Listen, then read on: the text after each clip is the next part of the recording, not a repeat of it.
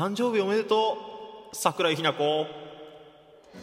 いや友達かよってね、はい、おはようございます。しがつふつか、えー、何曜日、金曜日かな、ごめん曜日もわからなくなっちゃった。猫背です。お目覚めいかがでしょうか。あのね、ため取りしてる弊害がしっかり出てるね。はい、えー、今日はですねしがつふつか国際子どもの本の日っていうことらしいっすよ。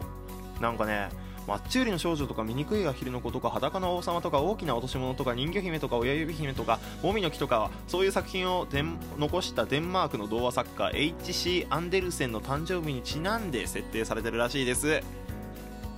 アンデルセンアンデルセンとアルゼンチンアンデルうんなんでも、うんうん、今日も一日頑張ってください皆さん。で、子供はね今日はこういう日なんでね本買ってくれよって親にせがんでみましょう。